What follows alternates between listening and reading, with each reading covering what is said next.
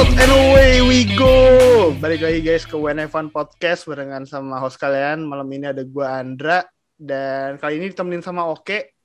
Tapi Halo. spesial ya, maksudnya kita rilis di bukan race weekend. Nggak ada race weekend. Hari ini harusnya kita masih libur. Ada apa nih, Kek? Ada ada ada sesuatu yang spesial kah atau gimana, Kek? Nah, biasanya kalau nggak ada race weekend, pasti ada yang lebih, spesial dari race weekend nih. Benar, benar. When Fun biasanya kalau uh, rilisnya kan biasanya di race weekend, kalau nggak preview ya review, tapi kalau di luar race weekend, nah berarti ada sesuatu yang emang kita siapin spesial gitu buat pendengar-pendengar WNF1. Jadi uh, kenapa malam ini gue cuman berdua sama Oke, karena hari ini kita kedatangan tamu spesial. Wah, kalau kita ngomongin darinya langsung ketahuan sih ya, Ke ya. Langsung dah, langsung ketahuan. ketahuan. Tapi nggak apa-apa. Mending Langsung mending narasumbernya kenalin langsung aja lah, biar surprise. Apa apa kita kasih kisi-kisi aja. Eh, ini narasumbernya adalah orang Indonesia yang currently bekerja di eh, tim F1. Wah, siapakah Weh. beliau? Eh, Oke, buat Mas Stefanus mungkin boleh memperkenalkan diri Mas buat teman-teman pendengar WNF1 nih Mas. Udah dikenalin belum sebelumnya? Atau udah gimana? Tapi ya ya nama saya itu tadi udah disebutin. Eh, kerja di Alpha Tauri sekarang di di trackside Aero. Air. Jadi gitu. Tergantung kalian mau minta apa nih penjelasan detailnya kayak apa. Mungkin lebih kayak ini sih Mas, eh, job responsibility-nya kayak apa sih Mas kalau selama di Alpha Tauri sejauh ini? Dan mulai dari tahun berapa kerjanya di sana sih Mas? Saya mulai di sini tahun 2013 Hmm. awal-awal 2013 setelah itu apa namanya? Setelah itu ya di, di pertama di Itali didesain dulu sebelumnya sebelum Oh. pindah ke terus baru berapa ya? Tiga tahun terakhir. Tiga tahun terakhir saya pindah ke trackside. Sebelumnya saya didesain desain development Hmm, hmm, hmm. mobilnya sendiri sebelum pindah sekarang jadi trackside. Kalau responsibility ya job desk ya Hmm. ya kita kalau di trackside sih ya make sure aja apa namanya barang kita- mobil kita bawa ke track make sure semuanya apa namanya berjalan benar make sure semuanya kita set up sesuai uh, kondisi yang paling optimum di mobil Hmm. Uh, make sure kita kalau race weekend ada kondisi-kondisi apa namanya kita uh, kalau race weekend data uh, kondisinya berbeda dengan yang kita pikirkan sebelum datang ya kita mesti siap untuk reaksi segala dalam dalam waktu yang pendek itu ya kurang lebih. Kalau sekarang job description-nya seperti itu banyak di belakang belakang layar banyak data modeling banyak simulasi di belakangnya. Hmm. tapi kalau race weekend kurang lebih ya begitu. Sebelumnya kalau desain ya sebelum pindah ke trackside ya, ya ngegambar desain itu ngegambar mobilnya Ah, iya, iya, iya. iya. yang ngedesain dulu saya Oh. pernah apa aja ya bagian depan lah bagian tengah sampai depan Hmm. nose Itu, front wing ah, gitu. iya, iya. terus front floor segala bagian baras itu Mm-mm. kurang lebih gitulah front corner kurang Oh. lebih kayak gitu. Oke, oke, oke, oke. Nah, itu dia bintang tamu WNF1 malam ini, eh, Mas Stefanus dari Alpha Tauri. Jadi selamat datang di WNF1. Eh, dari tahun 2013 sih Mas, berarti itu Mas masih Toro Rosso juga Masih ya? Toro Rosso. masih masih Toro Rosso Toro masih Rosso. logo yang lama udah udah ganti logo ganti Mas- udah ganti nama masih di sini belum mana-mana Kalau kalau ini ini ini seket- ini di luar teknikal ya. Kalau kalau Hmm. boleh dijawab nih, lebih Hmm. suka logo Alpha Tauri apa Toro Rosso, Mas? lebih suka logo mana ya lo- logonya sih logo Alpha Tauri sih bagus kan terakhir itu apa namanya liverynya segala kan bagus Iya, Saya livernya suka segala ya. sih oke sih. Iya sih. Heeh. Saya sih suka dulu tuh yang bagus di livery yang awal tuh soalnya itu yang yang hand drawn apa Hmm. gambar sendiri sebelum yang warna biru jadi biru yang masih awal-awal zaman Ricciardo masih di kita itu Ah, Iya. iya, iya. Iya. itu gambar bullnya itu digambar tangan itu di bodywork Oh, pan- iya. Oh. Emang Bukannya pantas sih kelihatan itu. jelas sih, kelihatan jelas banget Terus gitu. kalau setelah itu yang pindah yang warna biru biru muda sama merah ngejreng garis gitu doang. itu juga bagus sih kelihatan kayak ada karakternya gitu cuma sekarang ya saya sih suka ya warnanya Iya sih. Sama Kombinasinya lebih simple ya. warnanya lebih suka aja saya lebih lebih kelihatan karakternya aja gitu Iya sama kayak apa? Semakin ke sini kan semakin simpel sama modern kan. Bener bener bener bener. Oke, Mas kalau tadi kan sebelum di Aero Trackside kan di desain ya. Itu berarti Hmm. emang Mas dari awal join sampai sekarang di Trackside itu emang spesialisasinya di bagian aero ya di Alfa Tauri. dari awal saya di Aero di Dari awal ya. di Toro Rosso di Aero Mm-mm. gitu Oke oke oke. Nah eh, mungkin kita bisa masuk ke pertanyaan buat musim ini sih Mas. Eh, Mas Stefanus kan udah di Alfa Tauri dari lama dan pasti udah ngelihat kayak perkembangan terus kekurangan kekuatannya Alfa Tauri sejauh ini udah se- semacam apa. Kalau Hmm. Mas Stefanus boleh cerita sedikit review deh kayak review gitu sejauh Hmm. ini 2021 apa sih Mas yang menurut Mas memuaskan dari tim dan apa yang mungkin yang nanti bisa lebih diimprove dari tim sendiri ke depannya? Sebenarnya banyak ya kalau yang Hmm. yang, yang bagus kita itu dan nggak bisa dilihat apa namanya cuma sekedar tahun ini karena itu udah saya selama di sini ngerasain dari tim yang apa namanya masih kecil dulu zaman Hmm. saya join aja saya dulu kantor cuma kerja kantornya di kontainer sekarang Hmm. maksudnya udah Ah, berubah iya. banyak udah berubah banyak dari nggak cuma sekedar dari kantor dari tim dari technical side dari segalanya banyak yang berubah jadi kalau Mm. itu ya ya nggak ada silver bullet lah sebenarnya tuh jadi kalau Hmm. ditanya apa yang unexpectedly good ya kombinasi dari semua aja jadi kombinasi dari segala aspek dari dari tim dari technical dari knowledge domain yang kita domain knowledge yang kita bangun sejauh ini Mm-mm.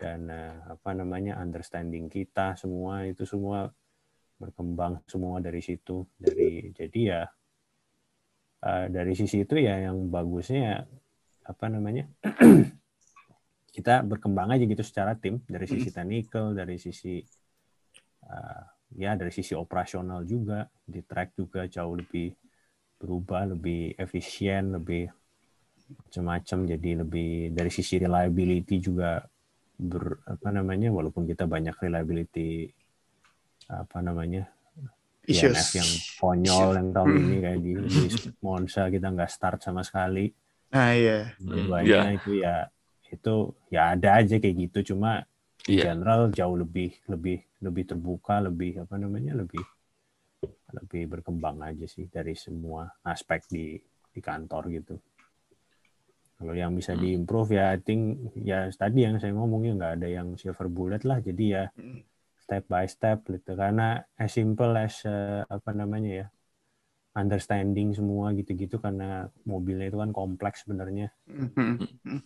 kompleks dan uh, track track spesifik kadang-kadang kalau kadang-kadang ambient spesifik juga. Jadi ya eh, apa namanya makin banyak kita makin bisa ngerti mobilnya makin banyak kita bisa tahu detail-detailnya itu ya yang bakal yang bisa berkembang untuk berikut-berikutnya karena apa namanya eh, si- desain workflow di kantor dan segalanya seperti itu yang yang yang yang bisa dirubah kalau dari sisi mobil dari sisi mobil sih ya kita tahu tahun ini kenapa kita yang yang good thing-nya itu kita tahu kenapa kita cepat tahun ini kenapa Hmm. kita lambat itu Hmm. Is- kadang-kadang most of the time kayak lagi dulu di awal-awal saya join kita tahu kita cep kadang-kadang satu rack satu eh, satu race kita cepet tapi kita nggak tahu kenapa Ah iya iya. ya Iya iya iya gitu. iya. iya. Iya, iya, iya.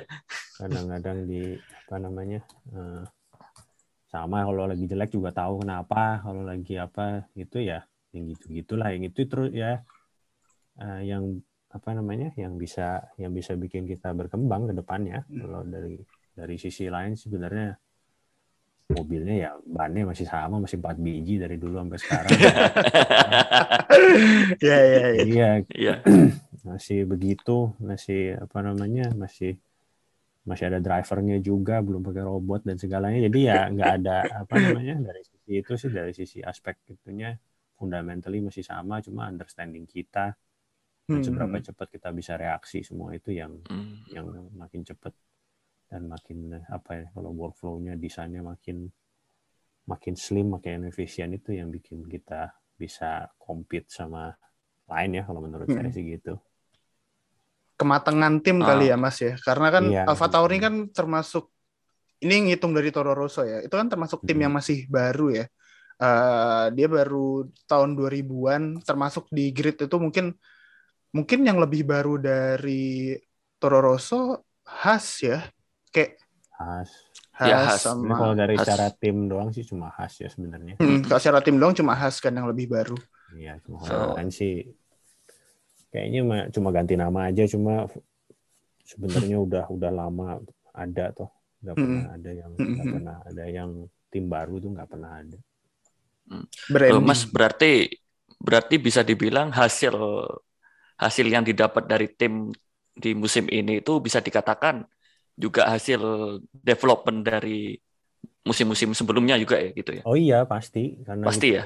pasti gitu kita Hmm. pasti ngedesain mobil namanya ngedesain dalam waktu yang pendek kita pergi ke race dalam waktu yang cuma kadang-kadang apa ya yang waktunya cepet banget kan kadang-kadang ya kita bener. nggak pernah bisa kita nggak pernah bisa apa namanya solve the whole problem pada saat Hmm. itu juga gitu dan kadang-kadang namanya desain itu kan selalu ada komprominya kita Yep. mau ngomong Hmm. bagus di sini cari sweet spotnya itu loh yang yang bisa sweet spot untuk semua semua departemen nggak cuma aero tapi ya Hmm. dari sisi tire dari sisi sasis dari sisi semua gitu kalian kayak contoh 2000 berapa tuh zaman pertama Red Bull apa sih eh, yang hybrid engine tuh 2014 14 ya. Hmm, Oh 14 hybrid. Ya, zaman testing Red Bull mau bikin aero sebagus apa kalau baru keluar satu lap udah overheating ya percuma toh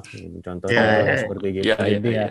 jadi hal-hal kayak gitu kan selalu berkembang terus belajar lebih cepat makanya kenapa yang ngebedain uh, Mercedes lagi tuh kenapa langsung gitu itu mereka langsung itu kan karena mereka punya domain knowledge yang dan ya sistem workflow-nya itu. Kalau kalian baca di Oh, siapa tuh? Si Ross Brown yang dia dia Ya. oh, baca di situ dan itu banyak cerita bagus soal kenapa mereka bisa bagus. Salah ya filosofinya segala itu sih.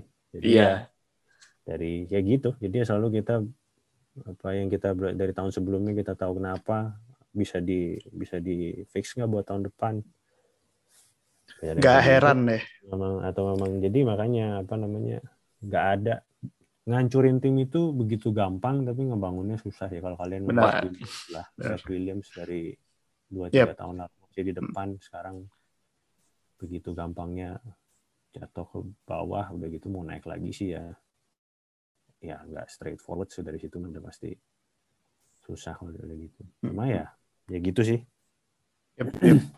Eh, itu juga mungkin tadi kayak domain knowledge dan segala macam itu mungkin yang mempengaruhi kayak kalau kita misal lihat ke title fight musim ini gitu kayak beberapa race terakhir Mercedes bisa lebih dar- ke Red Bull gitu daripada mungkin beberapa race-race awal gitu itu mungkin yang juga menjadikan pengalaman eh, juara berbicara gitu sih ya Mas ya. Kalau itu sih mungkin ada faktor lain ya cuma apa namanya faktor faktor-faktor lain di luar yang kita ngerti apa namanya kalau kecuali kerja di dalam Mercedes dan Yap, tahu di Benar dalam benar benar. Hmm. apa namanya tapi sih ya apa namanya nggak ada yang nggak ada yang itulah maksudnya nggak ada yang obvious bang maksudnya nggak ada yang kayak itu pasti ada sesuatu di bukannya cheating ya bukan cheating tapi Hmm, apa namanya iya, dari sisi iya. settingan dari sisi mereka nge-save sesuatu dan segalanya itu pasti ada di belakang Benar benar benar. Sesuatu yang mereka punya tapi kita tidak punya ya, mungkin. ya kayak gitu yang kita nggak tahu apa itulah Yang kita nggak tahu. Iya benar benar benar. Mas Ka- tadi kalau Mas Stefanus bilang kayak kita udah tahu timnya ini udah tahu eh, bagusnya di mana, nggak bagusnya di mana, track-track yang bagus mungkin di mana gitu. Nah kalau misal dari tahun ini kan ada sekitar 23 race. Eh, Dari 21 yang udah kita lewatin nih, mana sih Mas track yang menurut Mas Stefanus paling bagus buat mobil Alfa Tauri uh, Sebenarnya tahun ini kita- gitu? Sebenarnya kita mobil kita tahun ini surprisingly karakternya itu Hmm? untuk on every track itu untuk setiap karakteristik track tuh bagus gitu. nggak Ah, ada oke. masalah. oke. Ini kalau ngelihat apa namanya, kalau lihat dari sisi karakteristiknya sih kita nggak ada masalah sama sekali gitu. Mm-mm. Terbukti ya sebenarnya kita kalau nggak ada apa-apa tuh eh, apa namanya eh, tahun ini selalu kita sebenarnya dari si- dari Gasly ya kita lihat terlepas eh, Yuki kan yang masih rookie dan masih Yuki Ruki. walaupun belakangan udah makin tambah bagus cuma kita sebenarnya nggak pernah ada masalah gitu pergi ke track gitu. Masalahnya masalah ya setup aja gitu karena kita tahu Hmm. gitu ke track yang kita beresin aja gitu. Tapi kita bisa bisa bisa ngehandle itu dalam range ya desain operating window kita. Jadi ya sebenarnya tahun lalu kita ada masalah sedikit.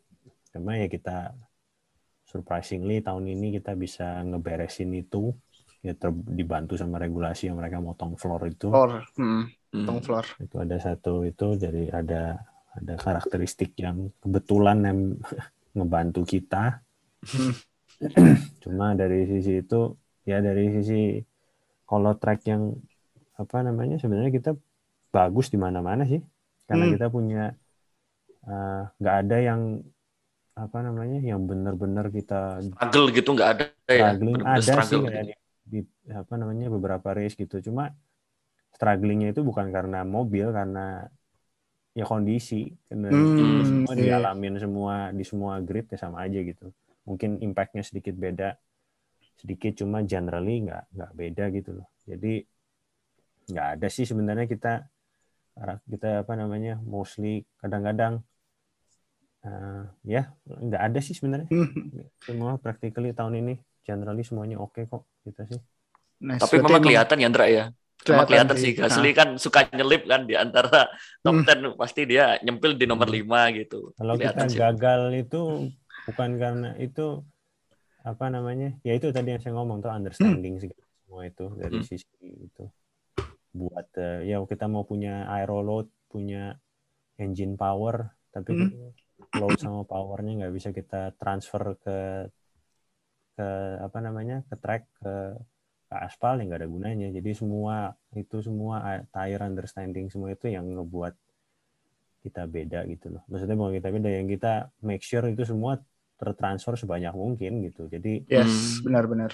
cuma gitu apa namanya di track di di office punya punya aero load sebesar gitu Mm, sebesar mm. X tapi begitu nyampe track kita nggak bisa nggak bisa makainya kita nggak bisa utilize nya ya percuma gitu Oh, ya ya.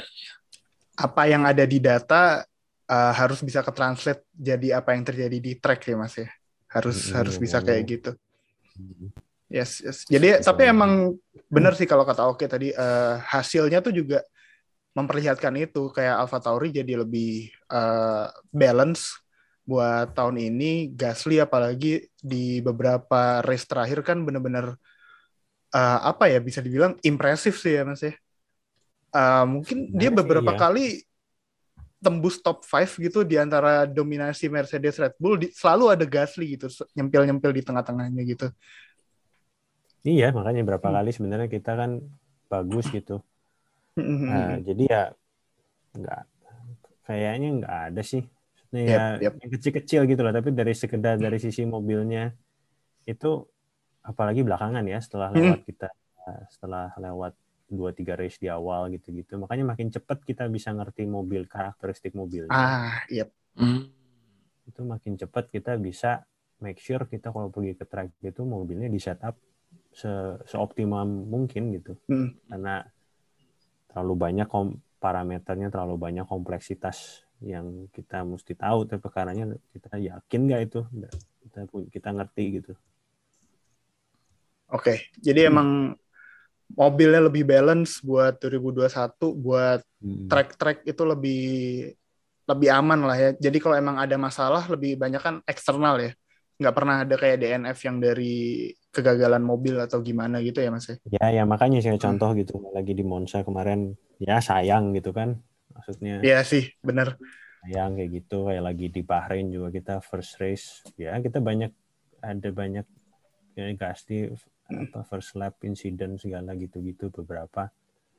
Tapi kan dari sisi qualifyingnya semua sebenarnya sampai hari Hmm, itu kita yes. siap bagus. Kadang-kadang juga di race-race tertentu kita bisa di Brasil bahkan kita bisa walaupun kemarin last race kita ya, chaos sih dari Iya depan sih. sampai belakang gitu it's another story cuma generally sih kita nggak ada masalah ya sejauh ini oke apa namanya mobilnya bisa segala jenis kondisi apa namanya ambient condition pindah ke Meksiko di high altitude kayak gitu ya juga nggak ada masalah jadi ya sebenarnya nggak ada sih jenis karakter track beda-beda juga Iya. street circuit juga oke mau high speed circuit juga oke Ayo, iya. Ayo. Ada. Diajak naik turun di Portimao juga nggak apa-apa, ya kan? Hmm. Bener, bener, bener, bener, bener. Hmm, tadi kan Mas Stefanus sudah nyinggung masalah pemot apa kemarin regulasi tentang pemotongan floor itu. Itu Hmm. berarti bisa dibilang menguntungkan ya buat Mas Stef- buat tim Alfa Tauri sendiri ya.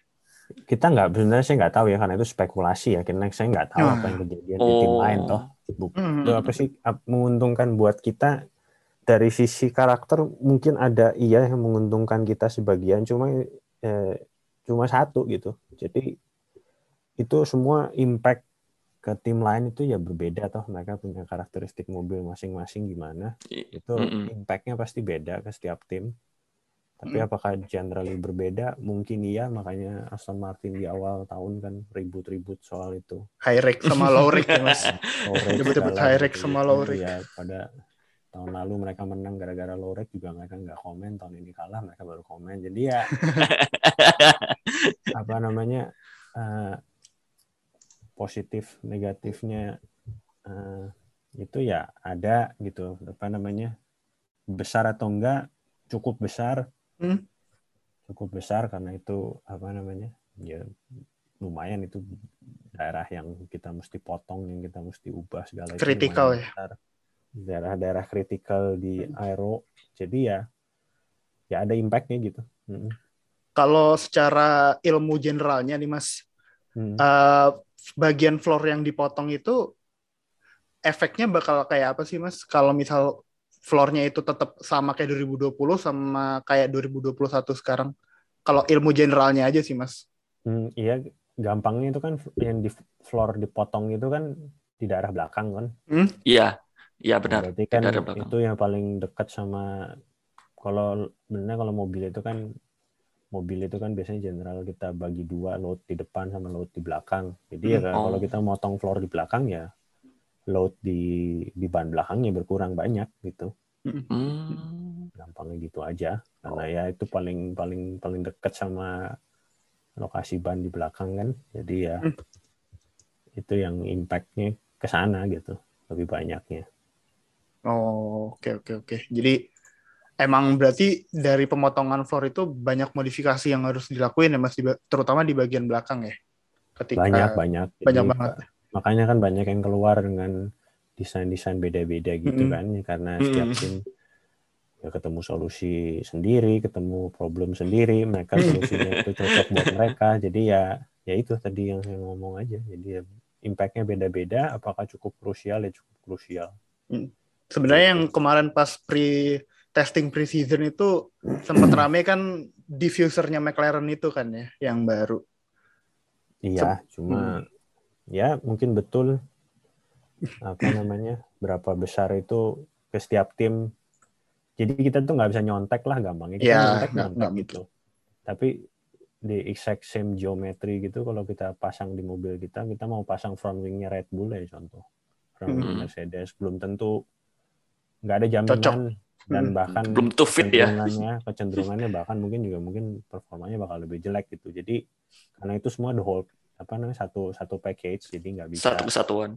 nggak bisa apa namanya nggak bisa cuma dilihat sa- satu satu part gitu Jadi kalau emang ada yang bilang mobil ini mirip sama mobil ini terus kayak ah ini gara-gara mesinnya pakai ini jadi mereka bisa pakai partnya yang ini tapi sebenarnya ya pasti ada modifikasi Gak yang sesimpel itu. ya. Gak, gak sesimpel itu. Benar-benar ada benar-benar. ya tapi ya nggak nggak segitu apa namanya lebih lebih dari itulah Mm-mm, mm-mm. Ya kan contohnya kan sama-sama ini Alfa Tauri sama Red Bull kan sama-sama pakai Honda, tapi kan Hmm. konfigurasinya total beda gitu. Beda. Kasarannya gitu ya, Pak. Mm-mm. Berarti tadi tadi kan juga Mas Stefanus sudah singgung masalah sirkuit dan kebetulan di musim ini mobil AlphaTauri cukup ramah dengan sirkuit-sirkuit di musim ini. Tapi kalau benar-benar paling struggling itu waktu di mana, Mas? Pengalaman. Portugal sih kita struggling kalau lihat kita di Hmm. sana struggling terus Hmm. kadang-kadang jenis-jenis strugglingnya itu ya beda sih apa Ah, iya. namanya jadi nggak nggak bukan bukan apa namanya ya, nggak ada struggling yang khusus secara detail atau apa sih spesifik problemnya tuh satu spesifik itu enggak Oh. Hmm. jadi lebih kadang-kadang sedikit sini sedikit di sana jadinya apa namanya jadinya ya terlihat struggling cuma yang kecil-kecil itu yang yang ngebedain akhirnya Banyak Hmm. variabel berarti ya, susah ya berarti. banyak Buat- variabel kalau saya ngomong struggling paling besar di mana ya nggak nggak ada nggak, nggak bisa Nggak ada. diomong gitu dan apa namanya karena apa eh, tergantung ad- maksudnya nggak pernah ada race weekend itu yang perfect gitu gampangnya Yes. begitu Oh, pasti, ya, ada pasti, yang pasti. bisa ada yang bisa kita improve itu pasti ada Hmm. nah kadang dari sisi struggling itu apakah dari sisi competitiveness kita sama tim lain jadi kita di belakang ya belum tentu karena mungkin yang lain juga struggling lebih dibanding kita. Hmm. jadi kan nggak ada yang tahu gitu jadi apa namanya ya kalau lihat dari situ nggak ada sih sebenarnya maksudnya ya sedikit-sedikit aja gitu Yap, yap, Ya, yap. maksudnya setiap mas, maksudnya setiap weekend pasti ada ada struggle-nya, cuman emang nggak spesifik aja struggle-nya Mm-mm. apa. Hmm. Mm-mm. Benar, benar, benar. Pasti ada. Masalah kan pasti ada. Iya sih benar. Ah, Mas kalau kita ngelihat ini sih, sa- saya mau balik lagi nih ke Qatar nih. Apalagi kan Qatar nih kan termasuk baru ya sirkuit yang F1 belum pernah nih ke sini nih. Eh, menurut Mas Stefanus sendiri gimana Mas eh, atmosfer dari sirkuit Qatar kemarin terus kayak efeknya sendiri buat tim itu kayak ini kan sirkuit yang baru banget jadi pasti ngumpulin datanya juga harus lebih banyak lagi. Eh, menurut Mas sendiri Qatar ini sirkuitnya gimana Mas? Sebenarnya sirkuit ya kita karakteris sirkuit gitu ya memang betul sirkuit baru jadi kita nggak punya historical data Hmm? cuma kita kan ada simulasi kita ada Ya, itu semua ya kita semua udah banyak kerja sebelumnya Mm. eh, apa namanya eh, di sebelum kita pergi ke sana jadi nggak ada yang apa sebenarnya nggak gitu beda Mm-mm. cuma yang ngebedain adalah ini sirkuit baru aja jadi kita mesti make apa namanya cuma kita awal-awal kita kita cek aja nih data yang kita lihat di simulasi sama kita lihat data di simulator itu sama nggak sama apa Hmm. enggak? Yes, yes. dari Cocok sisi apa enggak? data dari sisi data gathering atau dari sisi apa semua itu kita approach kurang lebih sama kayak race weekend biasa. Ya maksudnya ada ada kerjaan tambahan karena ini track baru cuma dari sisi persiapan semua sama aja. Kita siapin decision matrix lebih besar karena ini sirkuit baru betul tapi apa namanya nggak ada yang secara fundamentally beda gitu kalau kita pergi ke track baru ini kita tahu karakteristiknya jauh sebelum kita pergi ke track kok jadi nggak ada yang bukan kita kaget. bener-bener tangan kosong. Nggak. nggak nggak nggak ada Yep. yang kayak gitu Hmm. Nggak ada yang kalau nyampe ke sana tuh kaget gitu loh kayak eh, Wah. kayak ini Iya. kok sirkuitnya gini banget. Terus pasti kan udah ada data simulator. Itu kan udah pasti udah tinggal dicocok-cocokin aja ya di berbagai sesi kayak free practice segala macam gitu ya. Heeh, jadi nggak ada apa namanya nggak ada yang suatu yang apa namanya yang yang ber- berbeda apa sih ya yang surprise ya kalau kita sampai kaget sampai berbeda jauh ya berarti kita nggak kita di kantor nggak bener gampangnya gitu Ya, iya sih. Ya. Aduh. Oke, oke. Aduh. Oke.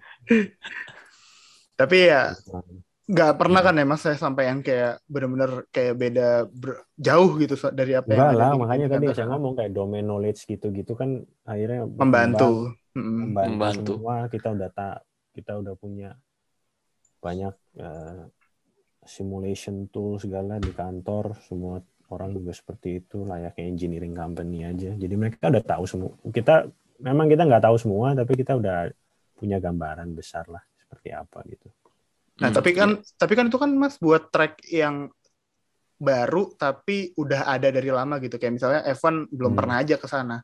Tapi kalau Hmm. kayak yang dari sirkuit yang baru dibangun gitu, kayak misal Jeddah gitu. Besok kan besok nih di Saudi Arabia di Jeddah ya, Mas. Hmm. Persiapannya tuh dari mana, Mas? Kan mungkin kalau simulasi simulator tadi. ada tetap ada simula ada tetap ada, Ada data simulasi. simulasinya ya.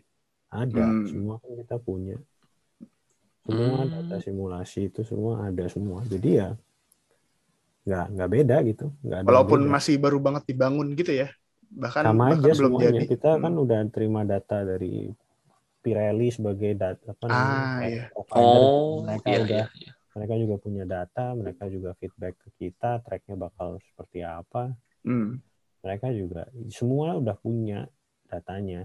Tapi sekarang seberapa kita gimana aja memakai datanya itu untuk kita setup atau kita sebelum kita pergi ke race. Layout gitu-gitu kan segala macam kan juga udah oh ada layout ya segala kalau itu itu kan gambar toh layout itu Hmm, kan layout kan gambar. Balik-balik lagi ya matematika lagi x y z koordinat lagi ya kita semua itu betul. kita masuk masukin ke modal masuk masukin ke apa namanya ke data simula ke alat simulation tools kita Mm-mm. ya dari sana Hmm. Jadi kita tahu pengetahuan baru nih. Ternyata Hmm. tim itu datang ke track itu benar-benar tidak dengan kondisi tangan kosong, Dra. Walaupun nggak walaupun tracknya baru ya. Walaupun tracknya baru banget dibangun. Hmm. nggak ada nggak ada yang datang dengan tangan kosong Nggak mungkin. semua nggak mungkin Nggak Nggak Mungkin mungkin ada itu. karena apa namanya ya, terlalu mahal untuk datang dengan tangan kosong ke track itu Iya. Praktisnya harus ini banget itu soalnya kan harus ya kencang banget lah ya praktis cuma satu jam tuh sekarang mungkin. Iya satu jam satu satu Iya, jam cuma satu satu jam. jam. Ah, juga nggak ada maksudnya nggak berbeda banyak jadi ya Hmm. dari satu jam dari satu jam dari cuma dua ban yang dua ban baru yang bisa kita pakai per session. Kalau nggak siap ya nggak nggak nggak bisa. Yep, maksudnya kan jadi nggak nggak nggak siap ya nggak ya nggak bisa ngerjain bener jadinya tuh. Kita nggak tahu apa yang mesti kita betul terlalu terlalu pendek waktunya untuk kalau sampai ada masalah dan kita nggak tahu apa-apa sebelum berangkat itu ya terlalu terlalu bermasalah itu sih Hmm. Oh, benar benar benar benar. Hmm. Nah, berarti seumpama gitu kan sekarang eh, free practice kan tiga sesi. Nah, tiga sesi itu apakah dari Aero sendiri itu bakal terus ngambil data nggak, Mas? Oh, Dari tiga terus, sesi terus. itu. semua Terus semua, ambil data ya? semua itu Hmm. terus terus sih Soalnya kan kalau maksudnya dari kita penonton layar kaca gini kan biasanya Hmm. FP1 itu buat simulasi ban, FP2 itu buat simulasi qualify kayak gitu Yes. kan. Ya, berarti ke- terus dari terus, ketiga sesi tetap ini ya, tetap ambil data terus ya. terus terus nggak ada yang nggak ada yang itu sama sekali apa namanya nggak ada yang eh, apa ya kasarnya nggak ada yang eh, ya nggak ada yang berbeda sama sekali lah maksudnya jadi semua data itu terus mobil itu kan sensornya terus nempel nggak ke mana-mana Benar. Hmm. jadi apa namanya Maksudnya tetap terus ngolah data berarti ya dari tim Mas Terus, Stefanus terus, sendiri terus. itu. Hmm. terus kita data itu masuk tiap kali mobil nyala itu data itu ada aja gampangnya gitu. Oh, Karena kalau nggak ada datanya mobilnya juga nggak bisa nyala gampangnya gitu deh jadi karena mesti dikontrol semua kita segala safety system lah Hmm. safety features-nya dari dari performance juga tapi kalau mobil nyala itu ada data Berarti kalau Mas Stefanus ini kalau misal waktu lagi free practice, Mas Stefanus itu di paddock apa di di garas di garage-nya itu? di garasi sih Oh, di garasi ya. Heeh. Oh. kita di garasi kalau dari aero kalau tergantung kalau pas lagi ada temen kalau kita kan kadang-kadang kalau pagi testing gitu kita nggak sendiri Hmm. Nah, apa namanya Hmm. kalau lagi testing banyak rame-rame cuma ya garasi ya segede-gede gitu aja jadi ya kita duduk di di kantor di apa namanya di di belakang garasi cuma ya ya di situ kita maksudnya semua engineer Hmm. di sana Berarti itu waktu data kan data kan itu ya transmitnya apa ini ya live ya maksudnya real Live time ya. ya, nah, real Hmm, time Real live time. live. dan dan pada saat itu juga langsung diolah ya Iya, yang kita bisa olah live, kita olah live, tapi banyak juga yang kita mesti apa namanya? Kalau itu dulu olah dulu ya, maksudnya olah dulu nggak bisa belakang, langsung. nanti nanti baru kita ya supaya lebih yakin gitu toh. Kadang-kadang dalam waktu Mm-mm. sesingkat itu juga apa namanya banyak kali data yang kita terima, jadi ya semua orang butuh waktu apa jadi dari situ. Bahkan maka Hmm. makanya bahkan biasanya ada alat-alat tambahan gitu juga kan ya Mas. Kalau yang buat free practice gitu ada yang masang mer- kadang nambah, ada nambah rig lah, nah, Nambah kadang-kadang ya, rig kan kelihatan dari keluar, kelihatan dari TV, tapi di dalam juga banyak sensor-sensor tambahan buat Iya. apartemen. Terus dikasih yang cairan hijau-hijau juga itu mas ya. Iya, kadang-kadang. Jadi dari situ ya apa namanya? Ya ada semua gitu. Hmm, berarti mobil keluar garasi langsung itu apa? Udah langsung ini ya ngerit langsung ya. Iya, benar. yang pas Langsung lagi begitu mesinnya nyala itu langsung Oh mesin nyala itu udah ya. udah, pokoknya Ya. begitu mobilnya nyala itu udah masuk datanya. Hmm. Yes, Gitu. yes, yes. Nah, eh, Mas Stefanus ngelakuin gitu itu sampai race atau bener-bener cuman sampai free practice aja itu? Eh, Kayak Eh, pengam- kalau semua, masalah semua. pengambilan data. Oh, sampai race ya, semua, sampai race selesai berarti. semua, sa- sampai race selesai.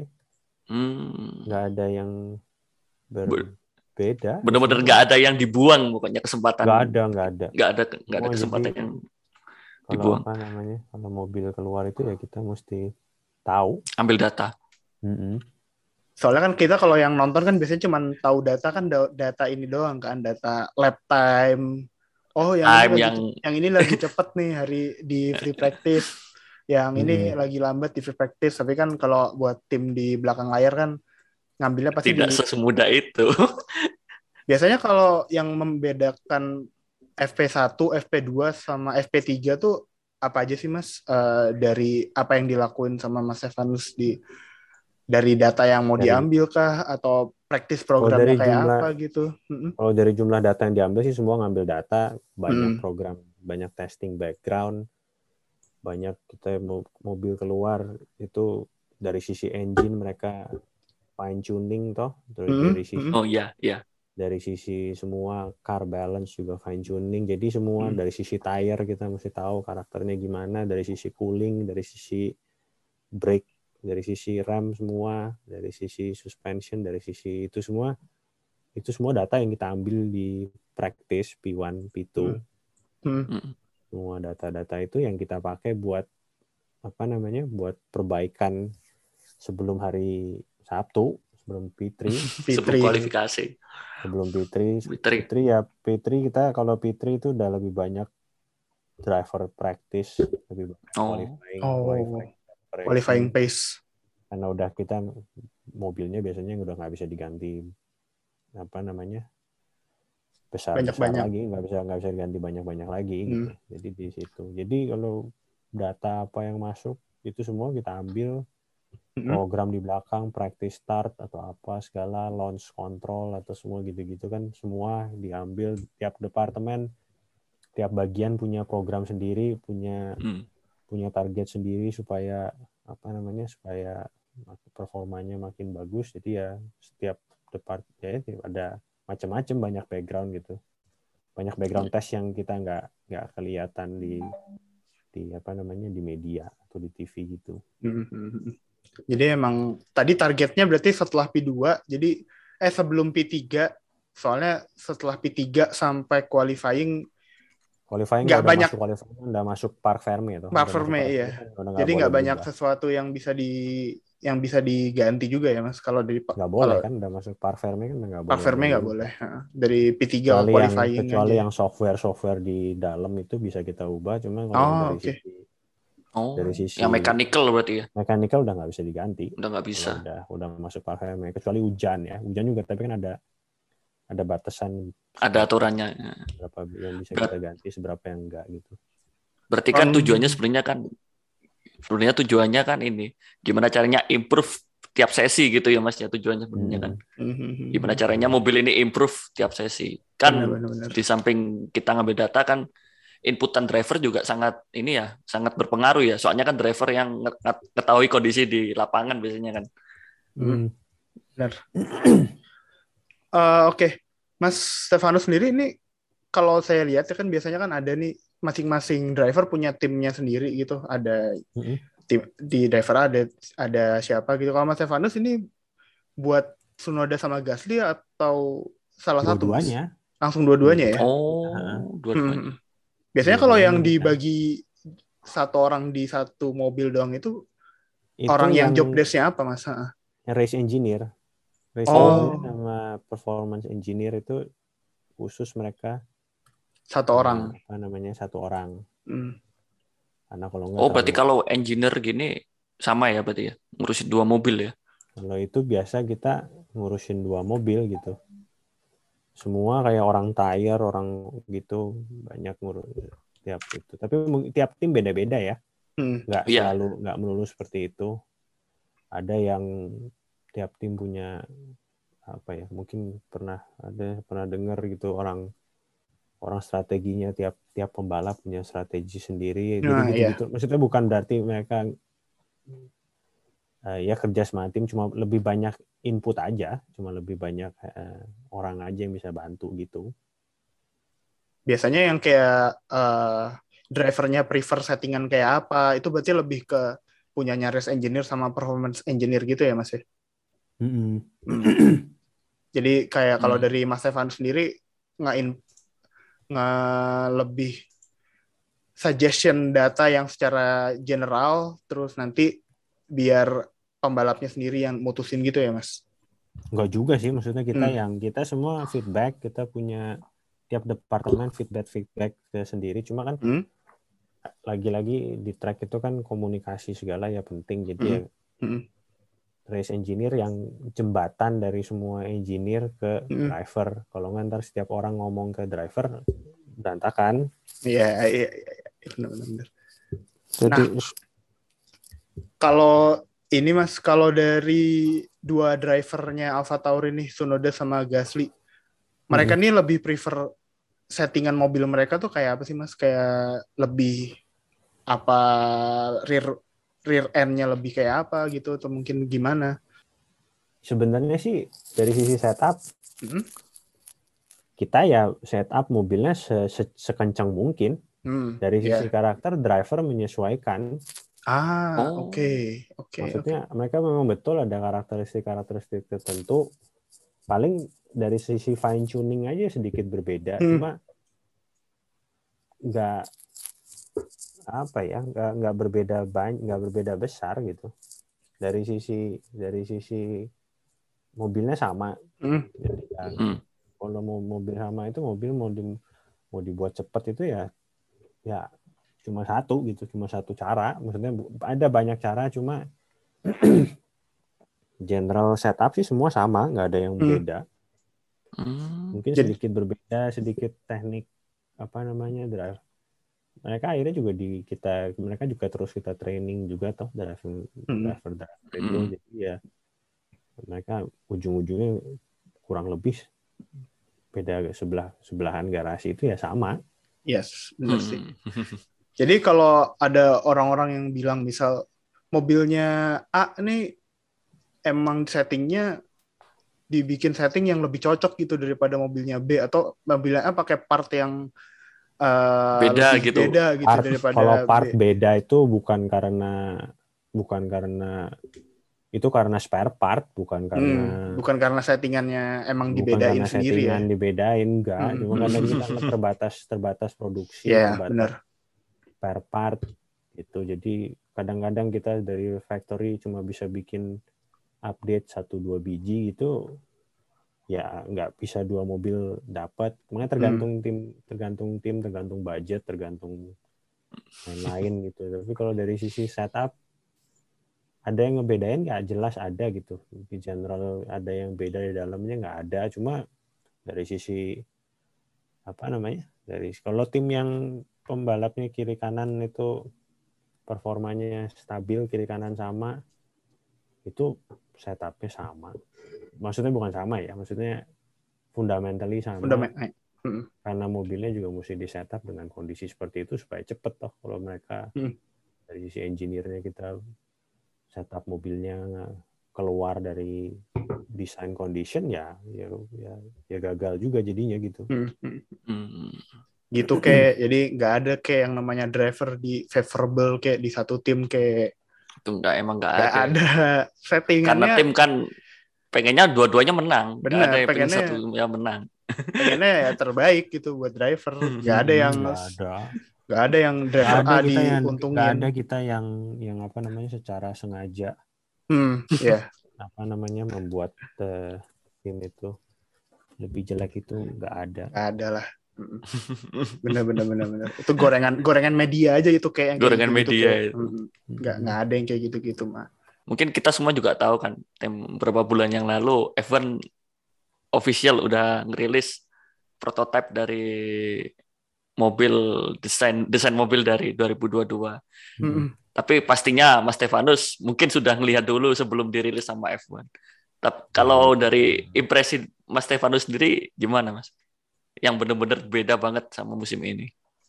Ya itu semua fundamentally berubah kan mobilnya. Iya. ngelihatnya tuh beda beda banget ngelihatnya karakternya karakternya beda dari sisi aero beda karena dari sisi aero beda jadi kita suspensionnya juga harus ngikutin harus suspensionnya juga ngikutin aero aeronya juga ngikutin suspension jadi ya semua kayak ngedesain mobil baru aja gitu sebenarnya Oh. nggak dari sisi apa namanya dari sisi tire-nya juga beda. Jadi ya tapi ya kita banyak yang ber- ber- berubah semua. Semuanya beda.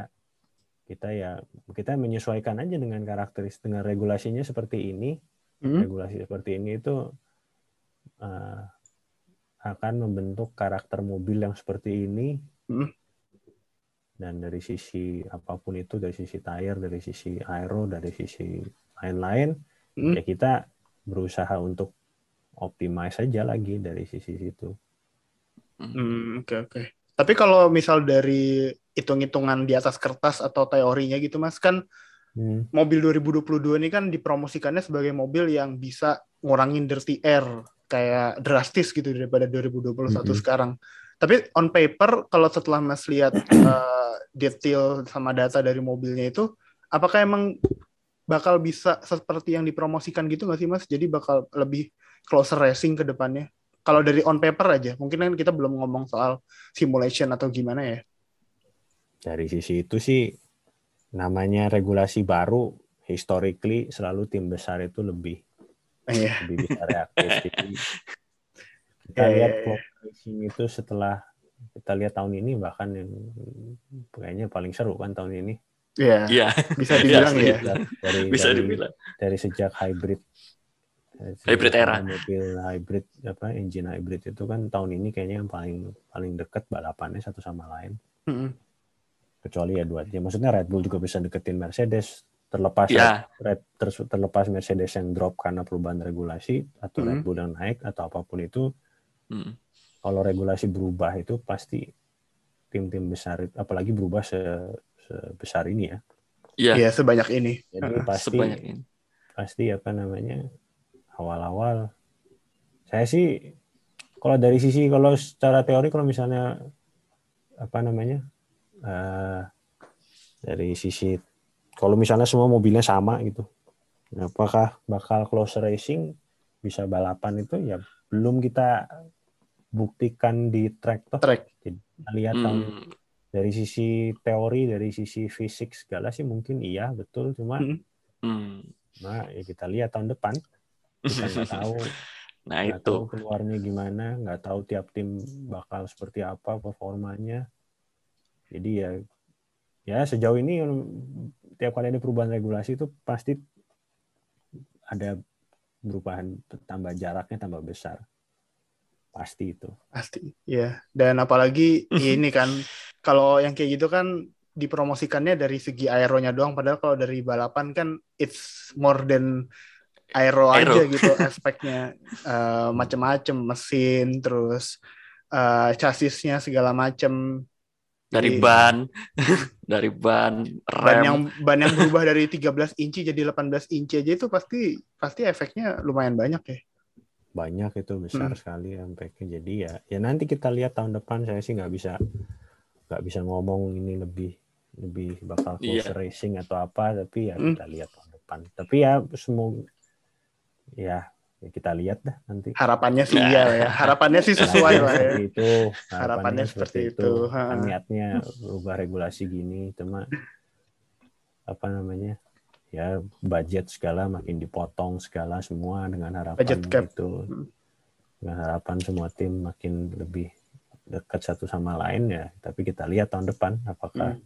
berhasil atau enggak Ada budget cap terus ada ini kan wind tunnel juga sekarang waktunya ya di ada ini ya. ada wind tunnel restriction Di- segala jadi Hmm. tergantung finish di posisi berapa William sekarang paling paling Paling banyak jatahnya. Bukan bukan Has ya, karena Has kan yang Bukan paling Haas. bawah ya, Mas. eh sorry ya sekarang Has ya? Haas ya. oh untuk tahun depan toh Haas tahun paling depan, banyak. ha.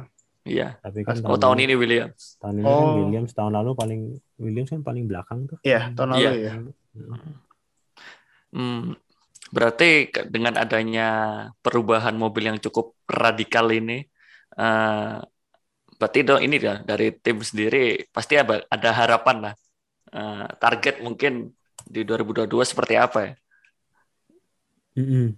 Ya kalau target sih ya kita tahun ini bagus ya obviously kita nggak mau apa namanya Nggak- kalau bisa turun ya. nggak- nggak mau turun dari situ Hmm. bahkan kalau bisa lebih lebih bagus lagi ke depan cuma ya ya target sih seperti itu ya selalu kita selalu ada di company yang makin lebih baik ke depannya dan itu kita kita lihat sekarang gimana tim lain Hmm. gitu Iya, benar-benar. Soalnya kan kalau ngelihat kayak mas kemarin apa namanya Force India, eh, bukan Force India apa sih namanya Racing Point, Passing point, terus berubah jadi Aston Martin Aston kan Martin. bisa dibilang turun kan mas. Itu kan cukup mengecewakan lah buat para fans gitu. Itu sih kan, nggak enak aja dilihatnya. Hmm. Iya, Ya, kita kalau pastilah targetnya pasti pasti lebih bagus lah daripada tahun ini. Apalagi Hmm. tahun ini kan sisa dua race nih. Jadi sisa minggu depan di Jeddah sama sama sama tanggal ber- tahun yang terakhir tanggal berapa sih? Lupa. Tanggal lagi. 5 bukannya ya? Des- des- enggak, itu itu Jeddah. Oh jeda tanggal 5. Jeddah tuh tanggal Tanggal Lang- 12, tanggal 11. Tanggal 12 langsung ya Mas ya? Langsung ya dari jeda Hmm, langsung ke langsung Abu ya. Dhabi ya? Hmm. Hmm. Iya, itu Back to Berarti di itu kalau travel travel kayak gitu mas yang kayak triple header, Hmm. double header gitu, berarti ada waktu buat balik ke base dulu kan mas ke UK dulu atau? Enggak kalau yang kalau kayak yang gitu? berurutan gitu enggak, kecuali di Eropa ya. Oh, iya benar, kalau kecuali di yang- Eropa ya. Kecuali kayak lagi itu yang dari mana tuh dari Monza terus ke dari mana dari Belgia. Ke Monza terus ke Ke Zandvoort ke Belanda itu itu. masih balik dulu ke ke Ke base. base. Cuma Kalau kalau yang jauh-jauh gitu enggak. Enggak, Hmm. enggak ada waktu. Tapi kalau yang ini kan lumayan jauh ya mas dari Brazil terus ke Qatar itu kan jarak seminggu ya. Itu lumayan Iya. jauh ya travelnya berarti. Ya lumayan. Mm-mm. Cuma ya ya ya begitu. Dinikmati aja. Hmm. Kalau buat kru timnya sendiri mas kan Mm-mm. tahun depan tuh berarti 23 race lagi ya, 23 race. Mm-mm. Sebenarnya kalau buat kru idealnya tuh mas ada berapa race sih? Buat jam sehatnya lah ibaratnya. Iya buat Ah ya kalau sehat nggak sehat saya sendiri ya nggak tahu. Maksudnya ya nggak pernah nggak pernah tahu kita berapa apa namanya. Cuma ya memang udah jadi terlalu banyak, jadi terlalu Hmm, apa namanya, jadi terlalu padat Iya. dan apa ah, kalau habis triple head double header aja tuh capek gitu. Triple header tuh triple header ya lebih capek lagi. Jadi ya ya berapa idealnya ya nggak nggak bisa ngomong. Cuma ya memang udah banyak terlalu yang- banyak ya. apa namanya apakah terlalu banyak atau enggak ya udah makin makin ya apa kadang-kadang yang Vettel yang pernah ngomong kemarin ngomong udah jadi nggak spesial lagi mungkin juga benar Hmm. Jadi, ya, jadi mainstream jatuhnya. mm, Bukan bukan balapan yang ditunggu-tunggu gitu. mm, Iya, Iya, 23 race. Kasih kadang kalau nontonnya itu agak kasihan gitu sih Mas kayak apalagi triple header yang jauh-jauh gitu kayak kemarin nggak nyangka juga gitu triple headernya itu ya Bra- karena Meksiko, Brazil, Qatar Hmm. gitu. Kan Brazil ke Karena Qatarnya kan lumayan jauh. Ya gara-gara Covid juga ya. Berarti Hmm. travelnya lah ada lebih Iya, capek kan lagi nggak sih mas? tadinya, Lebih- tuh kan kalau nggak Rusia, Singapura, Jepang ya kalau nggak salah. Hmm, ada ada iya iya benar Awalnya kan begitu, tadinya yang triple header itu. Oh. Rusia Singapura Jepang jauh juga sih sama sama sih lumayan jauh Sama. sama lumayan Jauh. jauh, bener bener bener oke Iya, gitu. jadi em, mungkin ini udah kita udah masuk ke bagian akhir dari interview ngobrol-ngobrol kita malam ini mas jadi oh iya. udah sisa dua race nih di tahun 2021. Uh, currently kan currently si Alfa Tauri ada di posisi 6 constructor dengan rival terdekatnya Alpine gitu di atasnya di poin uh, posisi 5. Hmm. Dua race terakhir Mas apa targetnya dan harap- harapannya buat end of season bakal kayak apa Mas? Kalau harapan end of season, ya ki- kita tadinya kan targeting apa namanya? Nomor 5 kan, cuma ya Mm-mm. kita jadi jauh, tinggal dua race lagi, kita Mm-mm. lihat dah kita bisa ke sana nggak, tinggal kita apa namanya nggak ada targetnya tetap sama sih, maksudnya target dari tim tetap sama, cuma yang lebih bakal jauh lebih susah kita lihat apa namanya. Eh, masih bisa kita capai nggak ya sekarang tinggal fokus dua dua balapan yang sisa dari dari situ Mm-mm. Yes. Gitu. Tinggal dua race lagi. Gak Hmm. kerasa. Mungkin kalau yang Nggak nonton nggak kerasa. kerasa. Enggak, yang nonton nggak kerasa kayak tapi kalau dari Iya, pasti iya. kerasa. Yang kerja kerasa. kerasa ya Mas ya musim ini. ya kerasa lah panjang ini kan Kerasa ya. tahun depan juga makin panjang Tahun depan makin panjang. Tahun lalu cuman tahun lalu cuman 19 17 ya Mas ya. Ya tahun lalu sih karena ada Covid kan. Iya, ada juga Covid. sih Ya. Dari 17 19. Mungkin mungkin mungkin idealnya segitu. Jadi Liberty Media coba di Tolonglah. Tolonglah. Ya, segituan lah. Kalau nah ini terakhir banget Mas, mungkin hmm, mungkin agak spicy pertanyaannya. hmm, Dua race terakhir hmm. Hamilton atau Verstappen Mas kira-kira? Saya sih berharap Verstappen ya bukan karena Red Bull Oh. berharap biar dari sisi sport lebih lebih aja ada yang Mas. Stef Mas Stef harus mewakili para fans ternyata.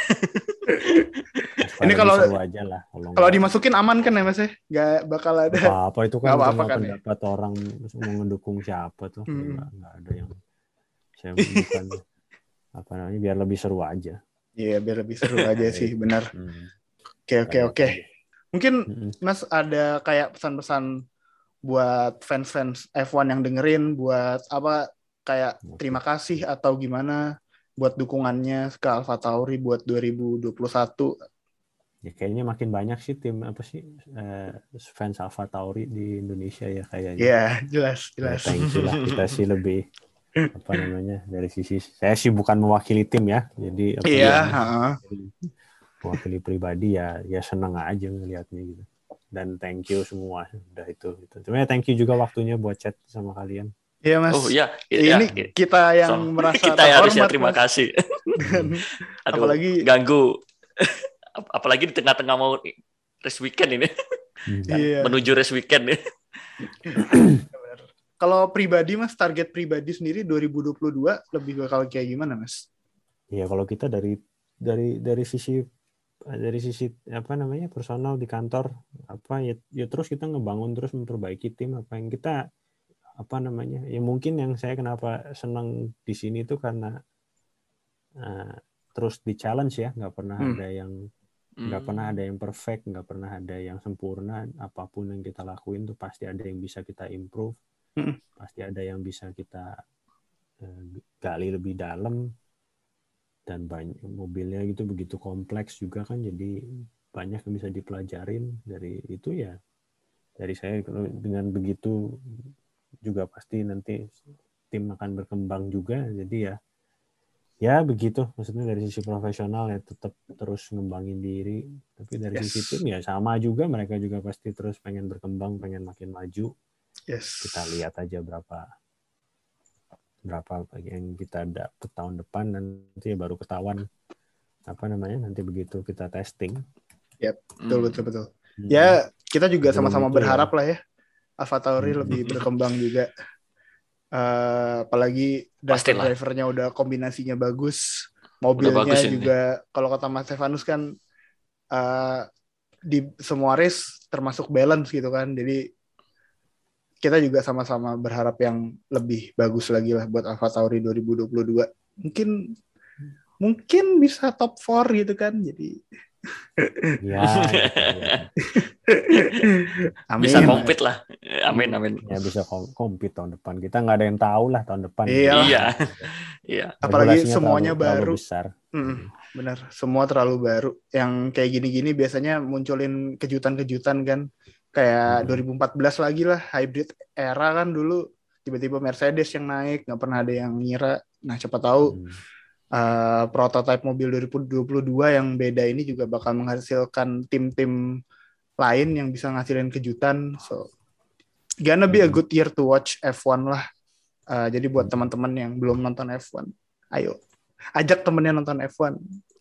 Uh, Oke, uh, mungkin Hmm. segitu aja ya Mas dari Ah, chat kita you. malam ini. Thank you Mas Hmm. Stefanus udah Ya, kita thank you Mas. Mm-mm. Udah di- dikasih waktu lah. iya, di antara Udah meluangkan weekend- waktu buat kita. di antara race weekend udah meluangkan waktunya buat ngobrol sama kita. Thank you juga. Oke, udah nemenin gue malam Yuk. ini. Karena masalah teknikal lebih lu nih kayak yang ngerti. Jadi gue harus, Iya. eh, gue emang Ya sama-sama belajar. Ya, Iya. sama-sama belajar. Kita Semoga filosofi dari Alfa Tauri. Mm-mm. Belajar selalu belajar menjadi lebih baik tiap hari. Betul, betul sekali. Ini yang dilakuin juga kan sama Mas Stefanus sama tim eh, selalu selalu belajar dan dari tahun Alfa Tauri pertama berdiri sampai sekarang ya hasilnya seperti sekarang ini dan nggak mungkin berhenti di sini. Pasti bakal selalu bertumbuh gitu. Oke, Mhm. eh, thank you buat pendengar WNF1 di malam di hari ini. Jangan lupa follow sosial medianya WNF1 di Twitter, di Instagram ada @WNF1official, di TikTok juga ada @WNF1official, terus gabung ke Discord-nya WNF1, Discord servernya WNF1, linknya ada di pin tweet paling atas nanti. Kalian bisa klik, kalian bisa langsung join dan ngobrol-ngobrol F1 sama kita-kita semua. Dan gak ketinggalan episode terbaru dari WNF1 kayak episode yang sekarang ini yang eh, episode spesial gitu. Jadi kalian bisa jadi yang pertama buat dengerin episode spesial WNF1 kayak yang kali ini. Oke, jadi itu aja buat episode kali ini. Uh, we'll see you guys in our next episode. Bye guys. Bye bye.